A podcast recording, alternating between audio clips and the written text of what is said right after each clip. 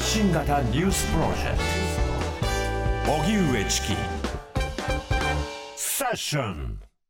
TBS ラジオキーステーションに生放送でお送りしている荻上チキセッション。ここからは最新のニュースをお送りするデイリーニュースセッション。まずはこちらのニュースからです。北朝鮮が ICBM 級のミサイルを発射。北朝鮮は今朝午前8時24分ごろ、平壌周辺から日本海に向けて ICBM 大陸間弾道ミサイルを一発発射しました。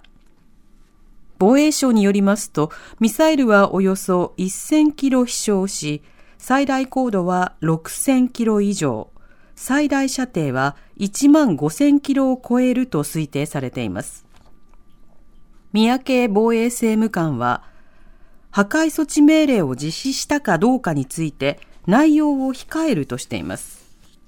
総理官邸では NSC 国家安全保障会議が開かれ、政府は北朝鮮に対し、北京の大使館ルートを通じて厳重に抗議しました。北朝鮮は昨日夜にも弾道ミサイル一発を発射したばかりです。自民党の政治資金問題、茂木幹事長、規制法の改正含め検討。自民党の派閥の政治資金問題をめぐり、茂木幹事長は、透明性が確保されていなかったとして、政治資金規正法の改正などを早急に検討していく考えを明らかにしました。茂木氏は再発防止に向け、例えばパーティー券の購入などは現金ではなく、すべて銀行口座を通して行うなどの体制を作っていくと話しました。一方、先月亡くなった細田博之前衆議院議長が現在の安倍派である細田派の会長をしていた際、細田氏からキックバックの金額について具体的な指示を受けた議員がいることが分かりました。安倍派の政治資金パーティーでは、パーティー券の収入の一部が派閥側から議員側にキックバックされ、政治資金収支報告書に記載せず、裏金にしていた疑いがあり、東京地検特捜部は議員や秘書らに聴取を行っています。今年最後の金融政策決定会合始まる。日本銀行では今日から2日間、今年最後となる金融政策決定会合が開かれています。マイナス金利政策の解除などについて、日銀がどのようなシグナルを発信するかが焦点です。市場では早期にマイナス金利が解除されるのではとの観測が広がり、円相場は大幅に円高が進みました。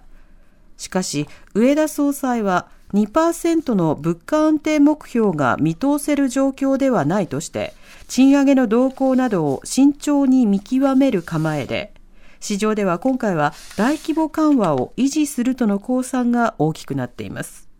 一方、今日の東京株式市場の日経平均株価は反落し、終値は前の週と比べて211円57銭安い32,758円98銭でした。イスラエルの教会側からガザへ初の支援物資。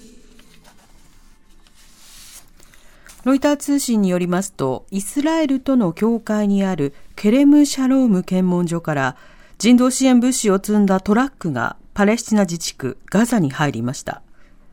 イスラエルとイスラム組織ハマスによる戦闘開始後、ガザへの物資の搬入はエジプトとの境界にあるラファ検問所に限られていて、ケレムシャローム検問所から支援物資の搬入がされるのは初めてだということです。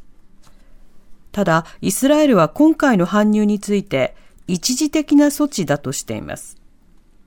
一方、イスラエル軍はガザ北部でハマスが作った長さ4キロを超える地下トンネルを新たに発見したと発表しました。これまでで最大級だと主張し、主にパレスチナ人労働者がイスラエルに入る際に使っていたエレツ検問所から400メートルほどのところに位置していたということです。アジアの脱炭素化を進める首脳会合が初開催。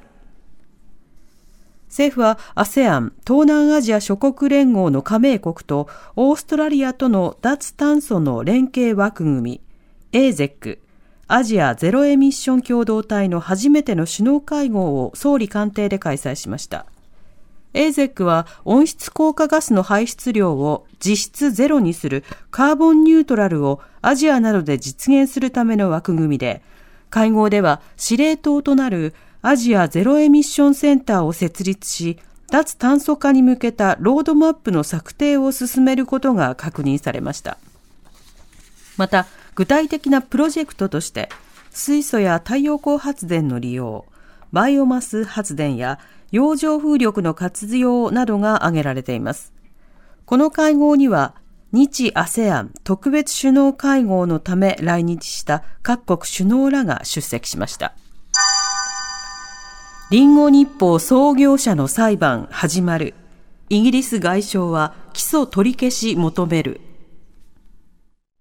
中国共産党に批判的だった香港の新聞、リンゴ日報の創業者、レイ・チエイ氏の裁判が日本時間の午前11時に始まりました。レイ氏は海外勢力と共謀して国の安全を脅かしたなどとして、香港国家安全維持法に違反した罪などに問われていて、去年12月には詐欺罪で有罪となり、現在服役中です。これに先立ち、イギリスのキャメロン外相は中国当局に対し、国安法を廃止し、この法律で起訴されたすべての人の訴追を取り消すよう強く求めるとの声明を発表。イギリス国籍を持つレイ氏についても起訴の取り消しを求めました。発信型ニュースプロジェクト。荻上チキ。セッション